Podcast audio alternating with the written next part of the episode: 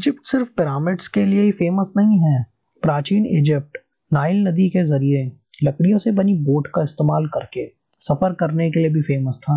उनके पास दो पहियों वाले रथ भी हुआ करते थे, जिनका इस्तेमाल लड़ाइयों में और ट्रांसपोर्ट के लिए भी किया जाता था। नमस्कार दोस्तों, मैं अंबर, स्वागत करता हूँ आपका सैर सपाटा प्रसारण में। आज हम बात करेंगे इजिप्ट के ट्रैवल के बारे में। ये पॉडकास्ट हब ऑपर स्टूडियो के ज़रिए बनाया गया है। आप चाहें तो आप भी अपना पॉडकास्ट फ्री में बना सकते हैं। www.hubhopperstudio.com पर जाकर। क्योंकि Hubhopper is India's leading podcast creation platform इसका लिंक डिस्क्रिप्शन में दिया गया है। क्या आपको पता है नाइल नदी इजिप्ट के लोगों की ज़िंदगी का बहुत ज़रूरी हिस्सा थी।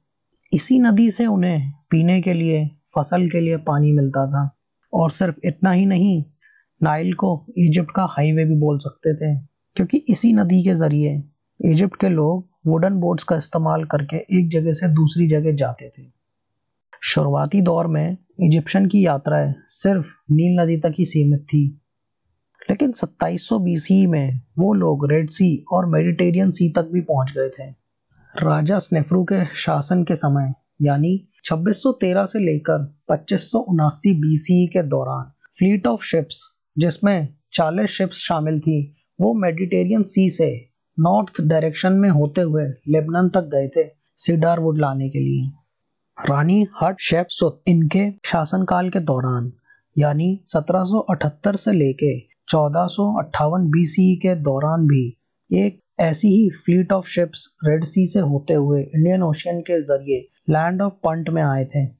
क्या आपको पता है कि कई इजिप्शियन ट्रैवल्स का ज़िक्र ऑटोबायोग्राफी ऑफ़ हरकुफ में किया गया है। ऑटोबायोग्राफी ऑफ़ हरकुफ एक तरीके की इंस्क्रिप्शन है, जो कि कबेत अल हवा टूम की दीवारों पर लिखी गई है। Qubbet el Hawa tomb Nile के वेस्टर्न बैंक पर स्थित है, जो कि असवान के ऑपोजिट है।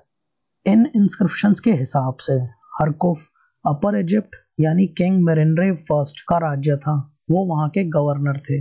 हरकुफ जो ट्रेडर्स साउथ से होते हुए नूबिया जाते थे, उनकी निगरानी करते थे। उनका काम नूबिया से ट्रेड बढ़ाने का था, ताकि इजिप्शियन अंपायर और बढ़ सके। नूबिया से कई चीज़ों की ट्रेडिंग होती थी, जैसे गोल्ड कॉपर और भी बहुत कुछ।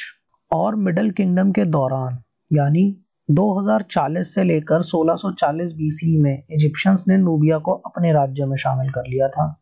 वो करीब चार एक्सपीडिशंस पर नूबिया गए थे।